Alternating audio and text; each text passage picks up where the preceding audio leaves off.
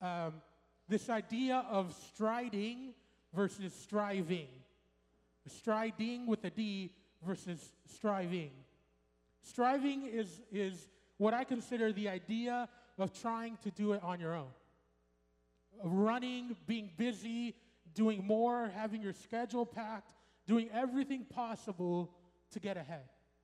That is striving. And, and I Googled for the definition of striving, and it's going to be up here. Striving is to exert oneself vigorously, to try hard. When you strive, you're exerting yourself vigorously and you're trying hard. And if we're being honest with ourselves, that sounds a lot like us, right? A lot, a lot like our situation.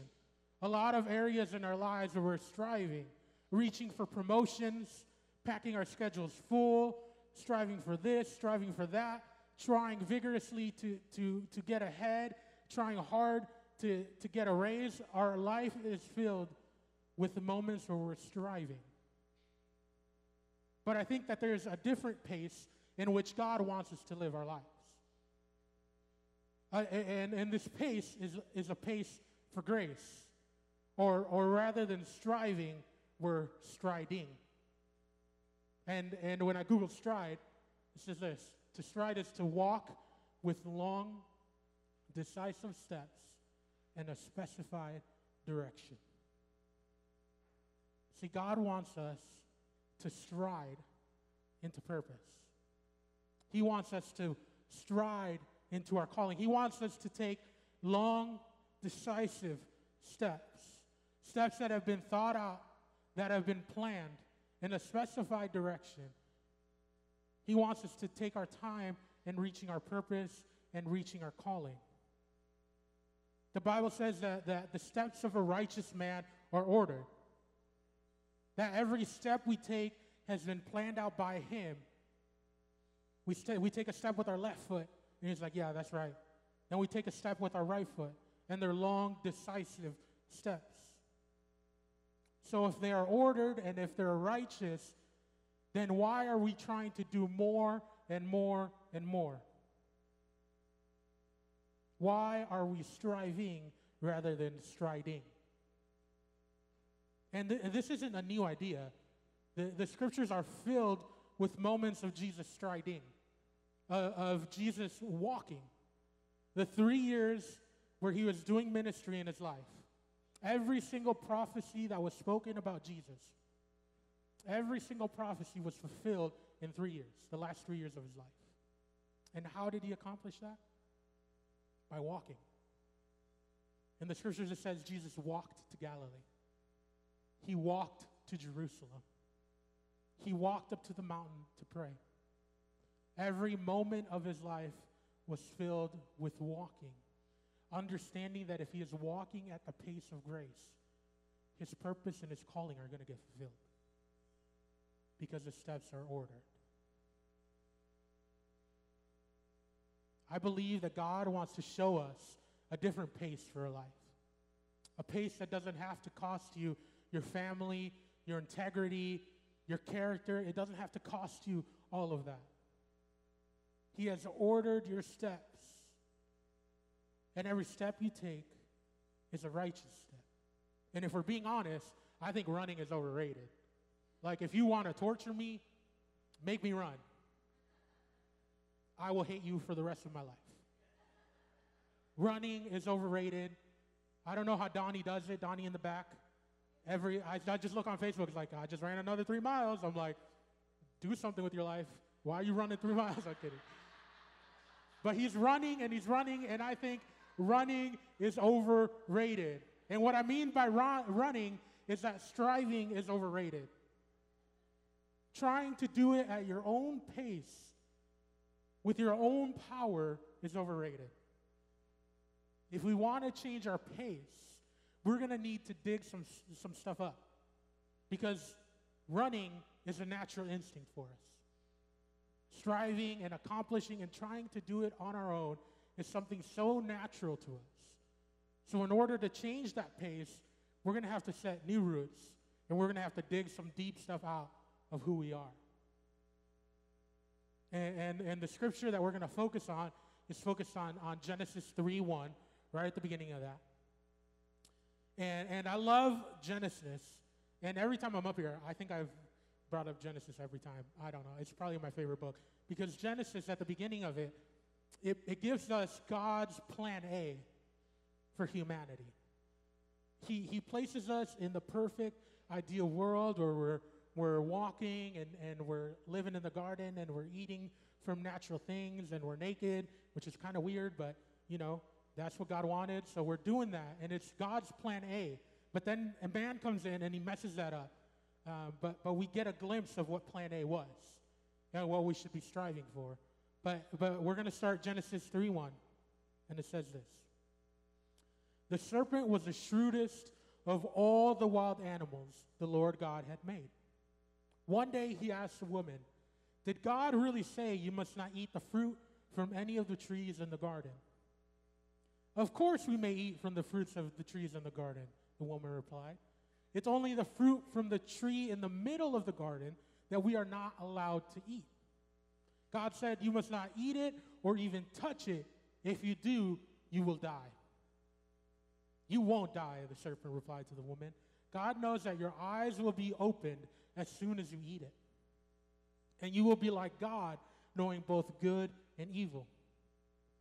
The woman was convinced from the serpent, so she, she saw the tree was beautiful and its fruit looked delicious. To me, this is a mango tree just sitting there, and I just see the delicious mango, and I'm, I'm going to eat from the tree.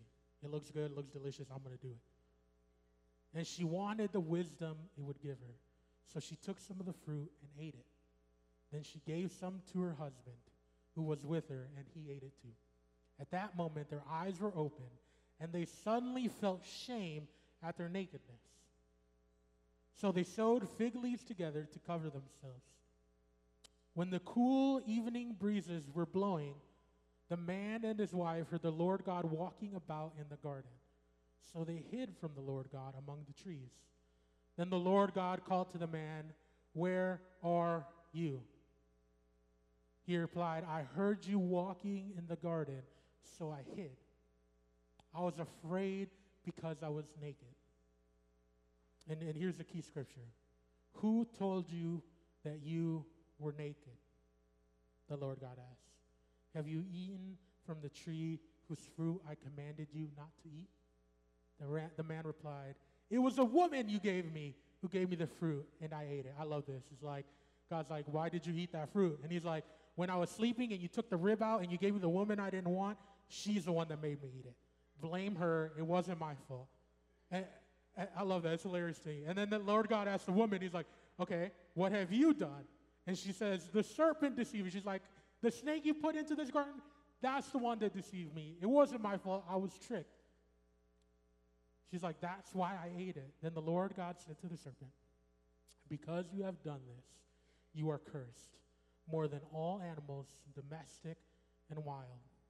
You will crawl on your belly, groveling in the dust as long as you live and I will cause hostility between you and the woman, and between your offspring and her offspring. He will strike your head, and you will strike his heel. The title of today's message is Why Am I Running? Why am I running? I want to pose a question to you. A question that was asked of Adam and Eve in the, in the story at, the moment that they took from, from the apple, they ate it, they felt shame, and they were naked and afraid. Which, if you haven't seen that Discovery Channel show, you should watch it. Naked and Afraid. It's awesome. It's people surviving in the wilderness with nothing, nothing on them, and they're trying to win money. It's probably one of my favorite shows. But they're, they're like that. They're in the wilderness, and they're now, now they're ashamed, and they're naked and afraid. And God asks them a very important question. And He says, Who told you that? Who told you that you were naked and afraid? Who told you that being naked was shameful? Who told you that? Because it wasn't my voice. You've been naked this entire time and you haven't been sh- feeling shame or guilt or any of that. Who told you? Whose voice are you listening to? And the question I want to ask you is who told you to run?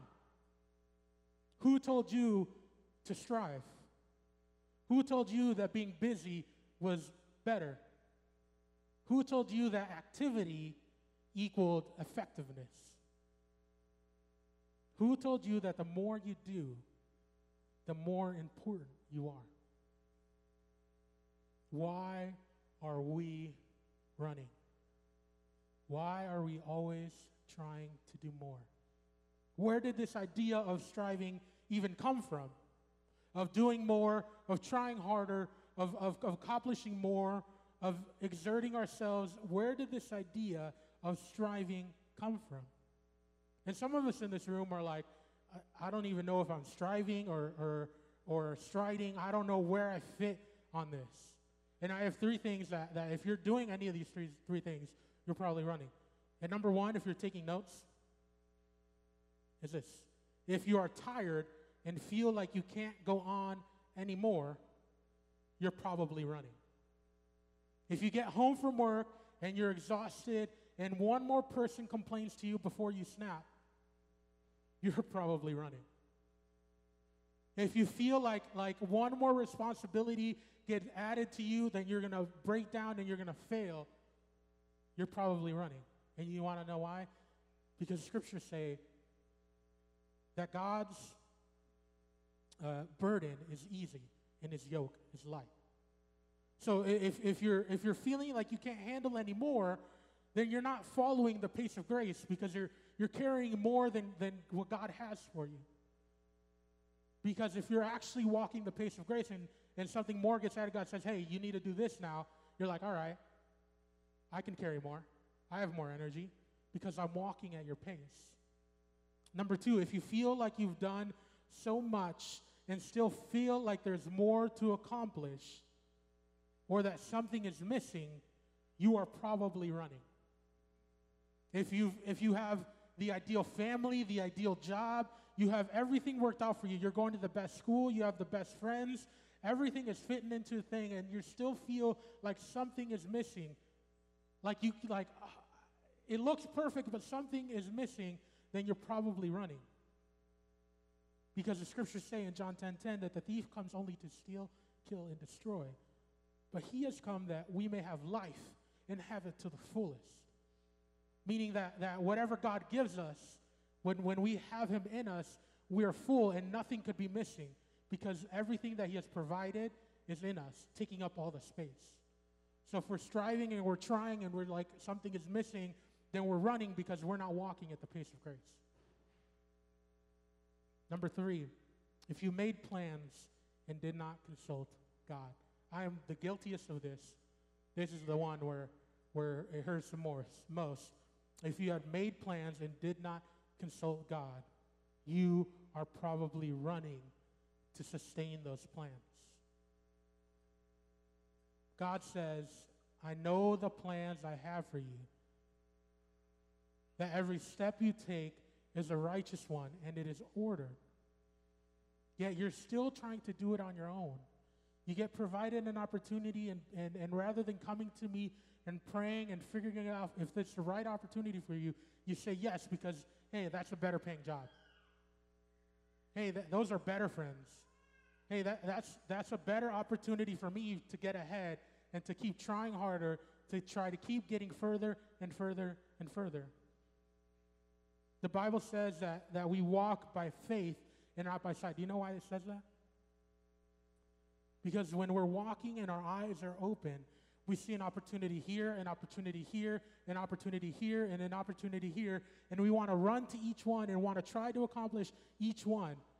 Try to try to try. Okay, I'm going to do this one because it's going to give me a raise, and then I'm going to move on and do this one because then, then I'll get more vacation time and then I'm going to move on and do this one because this is going to benefit my life better. And we have all of these options and we're going to try to do them all. And God says, no, no, no. You need to slow down and you need to walk the pace of grace. You need to take strides. You need to listen and understand and walk by faith and not by sight. And I want to ask you again who told us to run? And the answer to this is everyone has been telling us to run. From the moment we were little to now, everyone in our life has been telling us to run. I want you to imagine this. You have me as a little kid, as a little three year old, little John. He's three years old. and I'm playing with my blocks, and I'm doing my thing, and, and someone comes over, and they're like, "Hey, John, I, I know you're like just getting potty trained. I know you're playing with your with your toys, but hey, what do you want to do when you grow up? What do you want to be when you become an adult?" And and and little John's like, "I, I'm trying to control myself from not peeing myself, and you want to know what I want to do in the future? Like, like." I just want to figure this out first, and then I'll move on to what I do in the future. And, and this seems like an innocent question. But what we're telling John, what we're telling him is that I know you're just three and learning your ABCs, and, and, and you're trying not to pee yourself right now, but you better hurry up and figure out what you want to do because there's not enough time, time and life is going to fly by. If you don't hurry up and stop messing around with those blocks, you're going to miss out on life. You're going to make a, a, bad career choice. You're going to you're going to be so unhappy in the world because you haven't been thinking about it since you were little. And from that moment, we have created a runner. And then Lil John, he's now uh, in middle school, and he's he's hanging out, and he gets asked, "Hey, John, where do you want to go to college?"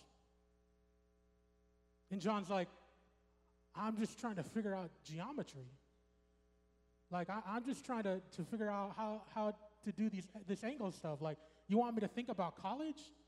I don't even know how to, how to do this stuff. And then he gets to high school. And, and John is picking up speed now because he feels like he isn't where he's supposed to be.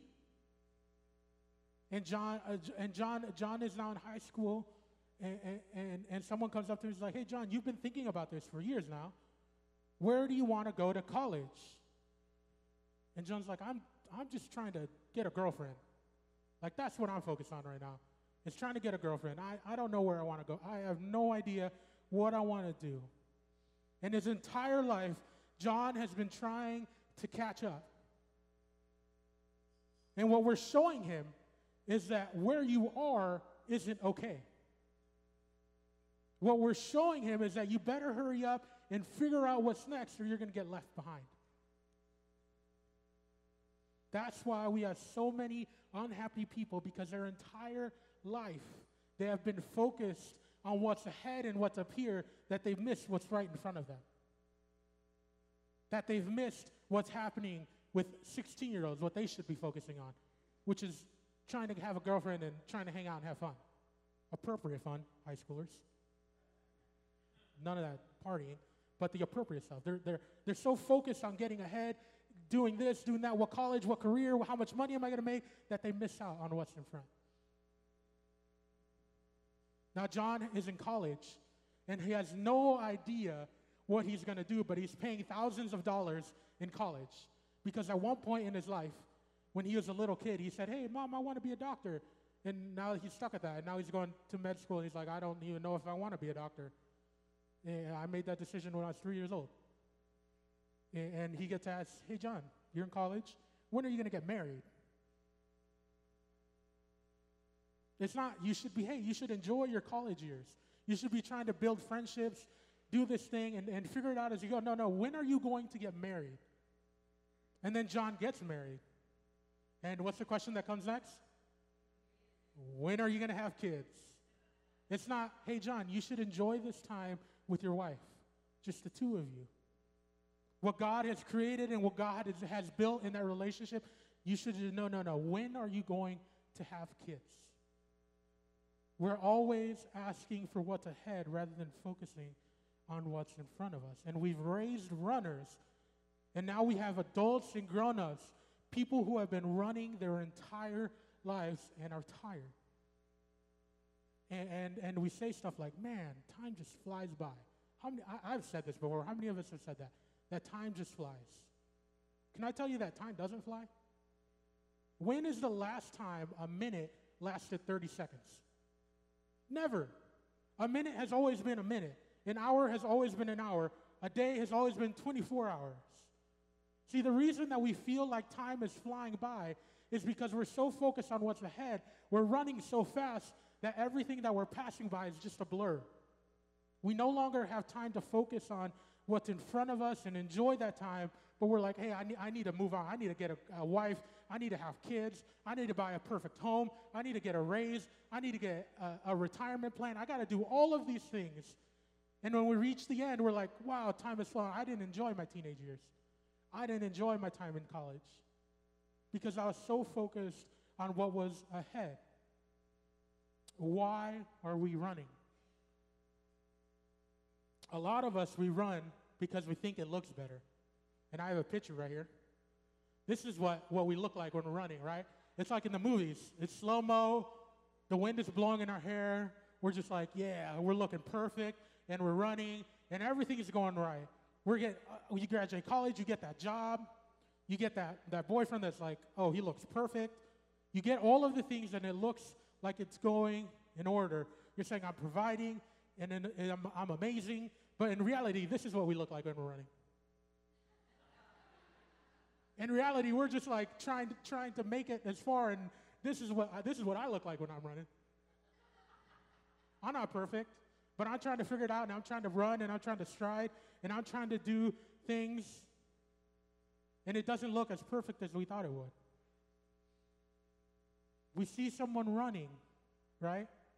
We see our friends, and they're running, and they're like, wow, they're doing amazing. They've got a good job, they got good grades, they got a good family. Wow, they're doing so much good stuff. And I want to stop and ask you at what cost? At what cost does running affect your life? At, at, what does your job cost you? What do your friendships cost you? What does striving cost you? What are you missing out on? That God has planned for you. And if we're being honest, when we're running and we're striving and we begin to slow down, we begin to get tired and hurt, and we realize all our insecurities. And we, and we realize that we're up here all alone because we've been running and striving and, and we've outrun everyone around us.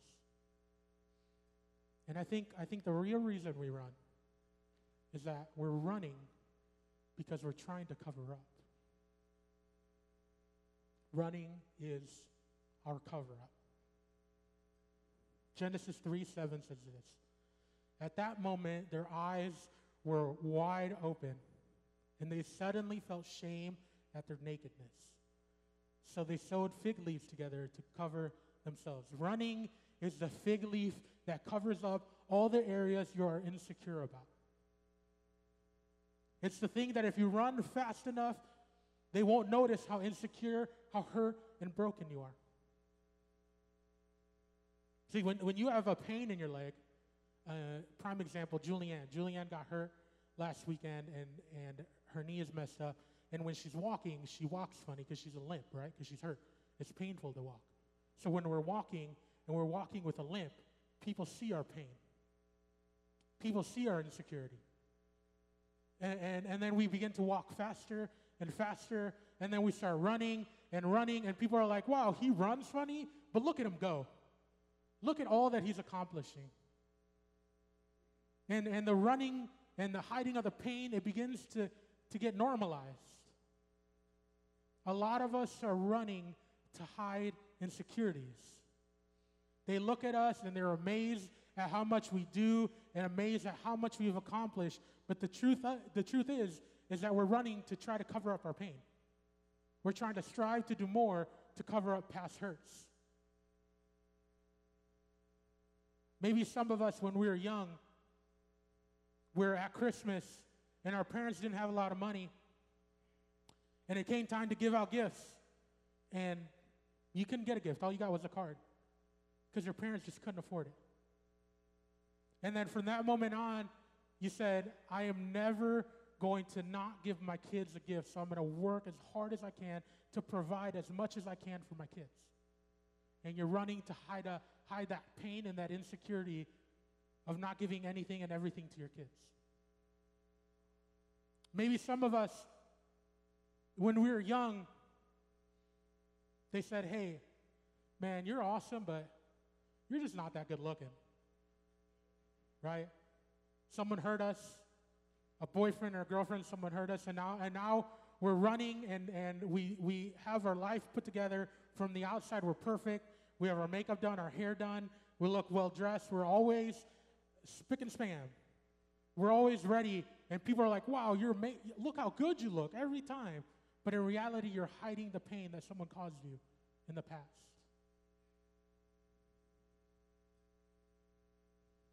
Some of us have been running for so long that we forget about the pain that we are hiding. And we begin to slow down, and the wounds begin to show. Why are we running? And, and if I'm being honest with you guys, every time I'm up here and I'm, I'm preaching and I'm speaking, I'm not just telling you stuff so you can do better. In reality, I'm preaching to myself.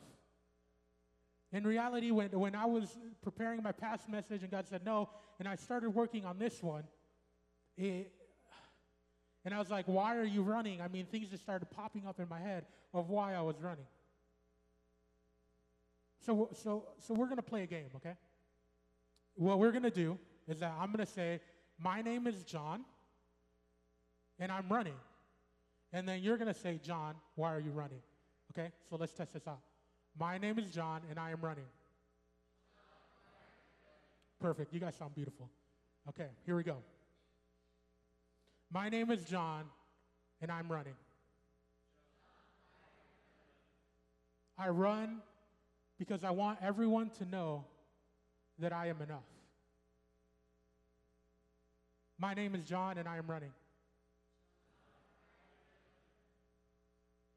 I am running because I want to make my dad proud. My name is John, and I am running. I'm running because when I walked in the room, people didn't clap, but when I started running into the room, people started to clap.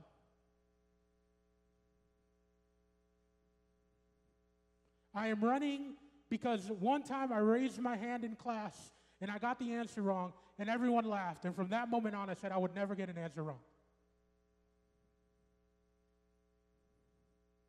I run because I learned what got applause.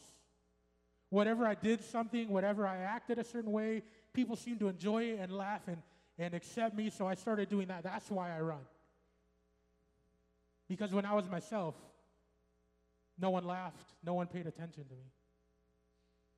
And I'm afraid that if I actually slow down, you might actually see how hurt I am. You might actually see my pain. You might actually see the limp. You might actually see how broken I really am. The question is, why are you running? See, when I was writing this message at the top, in, at my home, I have the notebook where I wrote this. At the top, it says, Why am I running? And it's titled, Why Am I Running? Because I realize that I am running. But the question I have for you is, Why are you running? What pain are you hiding? What insecurities are you running from? And some of you in this room are like, John, that sucks that you're running. It sucks that you're striving. It sucks that you're doing all that, but I'm not a runner. I'm just, that's not me. That's not who I am. And my response to that is you, you might not be running, you might not be walking, you might actually be standing still. And you haven't moved in what seems like hundreds of years because you're afraid. And that fear of failure, that fear of, of, of people making fun of you has actually frozen you where you are standing and you're saying, I, I don't know how to get out of this. I don't, I don't know how to even take my first step forward. See, some of us have, have, have been so paralyzed by fear that we're not even moving. But I, I want to tell you that, that from, from this point on, fear will no longer paralyze any of us. Insecurities will no longer paralyze any of us. From this moment on, we're going to try to to if you're if you're if you're paralyzed to take one step, if you're running to slow down. Then you might be saying, all right, how are we going to do this? If, if, if we've been striving, if we haven't been moving, how are we going to do this? Because running is a natural instinct for us. It has been taught from the beginning. So if we want to change this, we're going to have to dig up the roots and we're going to have to dig deep, deep down and uncover some things. but it's not going to be a natural reaction for us. So when we wake up in the morning, our natural instinct is, hey, I need to, I need to try harder, I need to work harder, I need to do this, I need to keep running. So what I'm going to talk about is something that we have to do on a daily basis.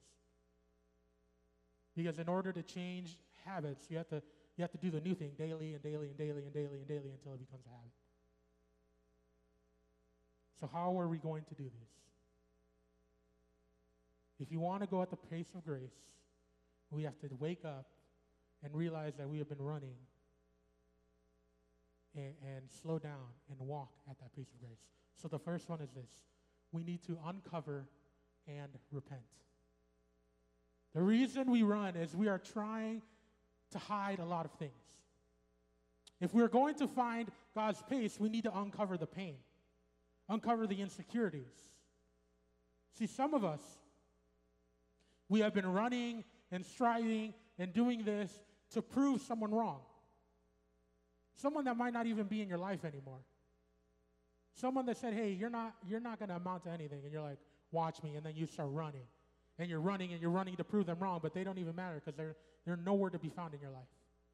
You need to begin to uncover all of these things. And, and when you uncover it and you realize why you have been running, you have to say, God, I'm sorry for running because I didn't trust you. You, wanna, you know what striving is? Striving is not trusting God.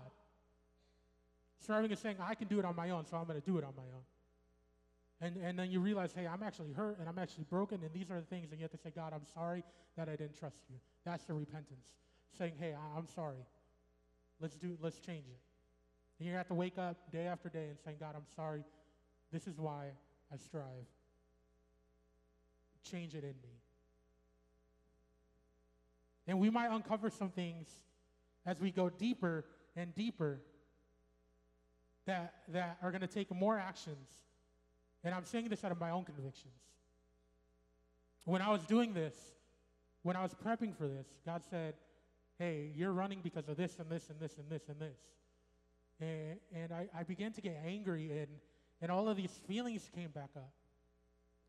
And it brought me to a moment where one of my family members told me that when I was young that I would never accomplish anything in my life.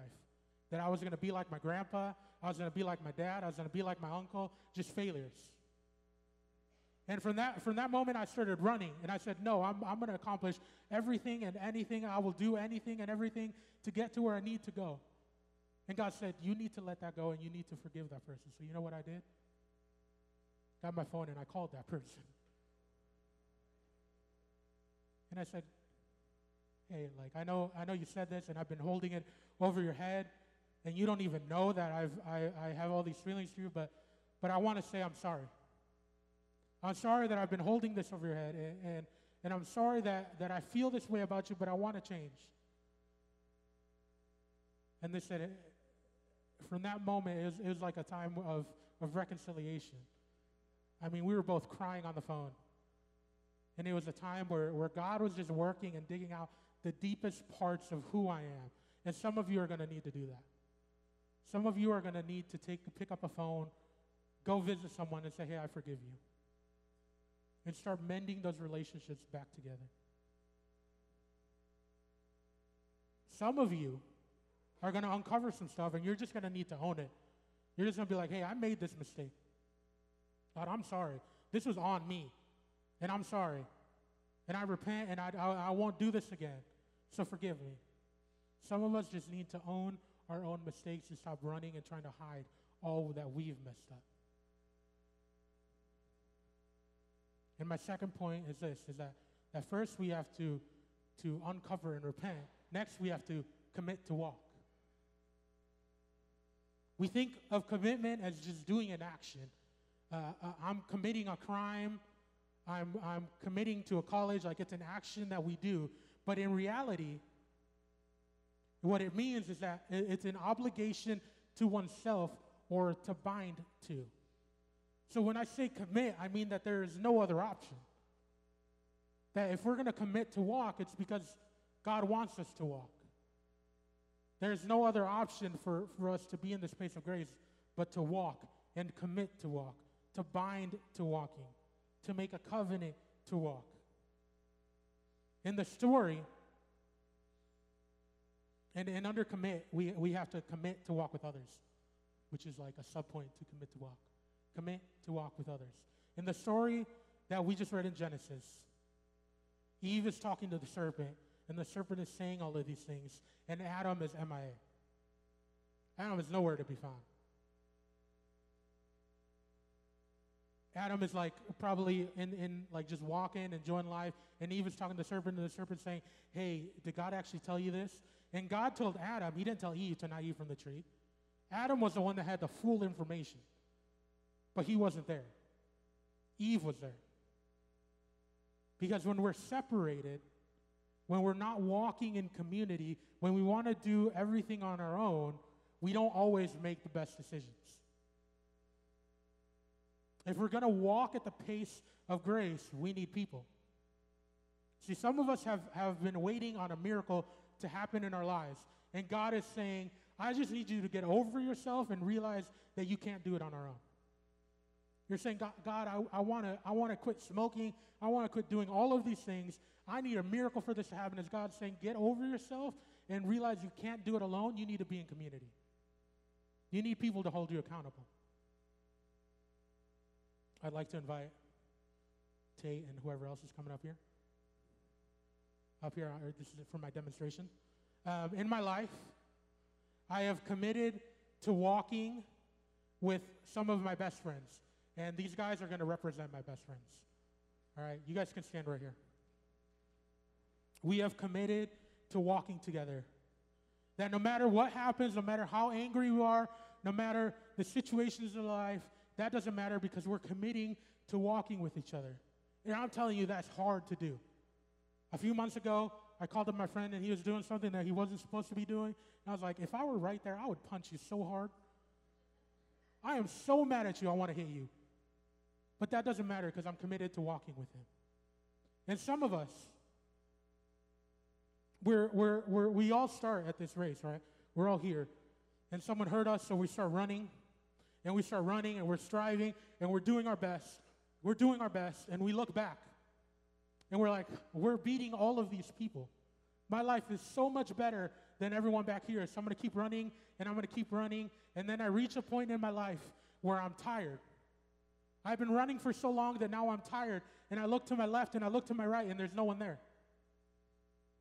And then life gets hard and you're, and you're like, there's no one here to, to help me walk through this man, maybe I should just go to the bar.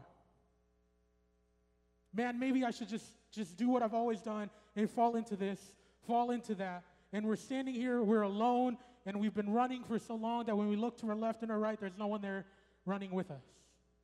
And that's not the plan God has for us. The plan God actually has for us is this we're going to all link arms. Ready? Yeah, it's going to take some skill. Let's actually go down there human centipede.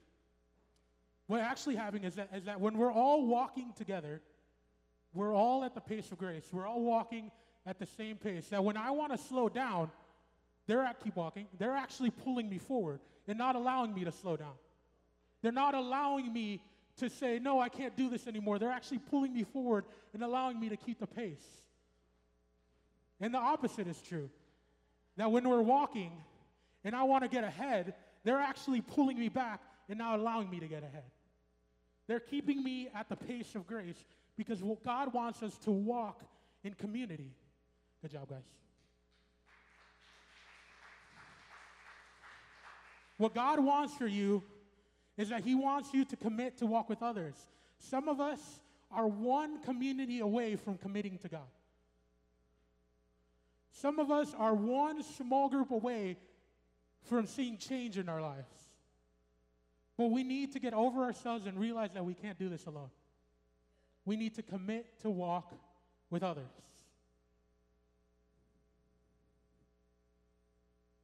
People will keep you walking at the pace of grace. The second part is this that we need to commit to walk with God. Something, in Adam, something Adam and Eve did prior to, to the eating of the apple, or to eating of the fruit, is that they would walk the garden with God all the time. And the tree was there in the middle the whole time. And they're walking and they're not even paying attention to the tree because they're so focused on how great God is. They are so focused on how perfect their situation is, how good it is to walk with God, that they don't even see the tree. But the moment that they stop walking with God, their focus turns on something else. And they fall into temptation and they mess up. See, some of us, we need to commit to walk with others, but we also need to commit to walk with God. Fixating our eyes on Him and understanding how much purpose, how much glory is awaiting for us because we have been chosen. That we're so focused on Him that when other things come up, other insecurities, it doesn't matter because we're walking with God and all of that just falls away. Because we're so fixated on walking with the Creator of everything. If you want to walk the pace of grace, you need to walk with God and you need to walk with people. And the last point we got to commit to walk in victory. Genesis uh, 3:14 it says this. Then the Lord God said to the serpent, "Because you have done this, you are cursed more than all animals, domestic and wild. You will crawl on your belly, groveling in the dust as long as you live. And I will cause hostility between you, the serpent, and the woman, and between your offspring, the serpent's offspring, and her offspring. And he will strike your head, and you, the serpent, will strike his heel. In the last part of the story, God is addressing the serpent or, or the enemy, this, the spirit of evil. He's addressing it. And he's saying, hey, you, you've messed up, and now you are cursed. And your offspring will be at odds with Eve's offspring. And who is Eve's offspring? If we believe what the Bible says to be true, we are Eve's offsprings. We are all can be traced back to Eve. And he's saying the, there's going to be tension between evil spirits and, and, and Eve's offsprings, and there's just going to be tension there. There's going to be hostility there. Between, between the, the, the serpent's offsprings and your offsprings.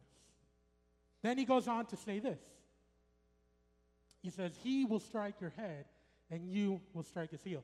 At the end there, it says, You will strike his heel. The serpent will strike your heel. You know what that means? Is that the enemy is going to try to mess with your, your pace of walking.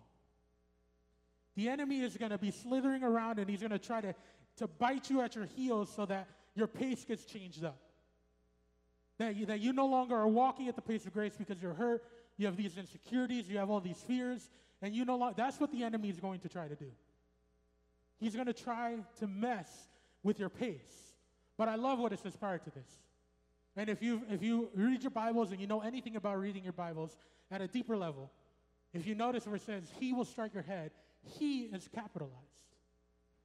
And whenever there's a capital He, it's actually talking about Jesus. He's talking about God. He's saying, hey, hey, at this moment when you ate from the apple, at the moment where you all messed up, where, where all the, the curse was unleashed and everything is happening, I am promising that I will send a He to stomp on the head of the enemy. So that, that when you're walking and the, the serpent is striking at your heel, you don't have to worry about it because I have sent Jesus. I have sent the King of Kings, the Alpha and the Omega. I have sent that person to stomp on the head of the enemy. And I love this. In, in Luke 10, Luke 10 19, we have Jesus who has sent out his disciples. And his disciples are out doing the ministry of God. And they come back and they're so excited. They're like, man, Jesus, the demons know our names. We're casting out like we're healing people, we're doing all of these things for your name. And Jesus replies this, and I, oh man, I love this. Says, Look, I have given you authority over all the power of the enemy. And you can walk. You can walk among snakes and scorpions and crush them. Nothing will injure you. He's saying, hey, I have given you all the power and the authority that now, hey, that, that serpent that is going to strike your heel, you can walk and be confident that when you walk and you're walking the pace of grace, you're going to crush his head. That when all these insecurities and these fears and all of these things start coming up, if you're walking the pace of grace, you don't have to worry that because God's already taken care of that with Jesus. He has already sent the one to take care of all of those problems. Some of us need to commit to walk with others, commit to walk with Jesus, but some of us need to commit to walk with victory, understanding how much power and authority we have, what each step that we take, each ordered and righteous step means.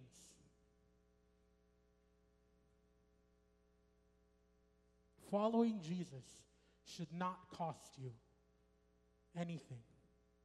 What it will cost you is your pride. Jesus said he came to give us life and life at the fullest. Some translations say a life we can only dream of.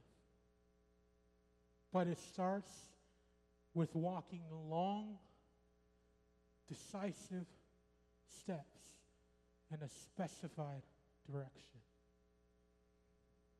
I'm reminded of the story of Peter when Peter's going to walk on water. Jesus said, Hey, Peter, come out here. And Peter's like, Yeah, I'm going to do it. So he steps out the boat and he's walking on water. You know what happens? What, what makes him fail at walking on water is the moment that he takes his eyes off of Jesus. The moment that he realizes he's like, Oh, I'm not supposed to be walking on water, and all these fears and insecurities, and he fails at that moment. See, some of us, some of us are so focused on our fears and our insecurities, on trying to hide that, on trying to run faster and faster and faster, when in reality, all we have to do is slow down and focus on Him. Focus on the Creator and focus on walking in the victory that He has given us.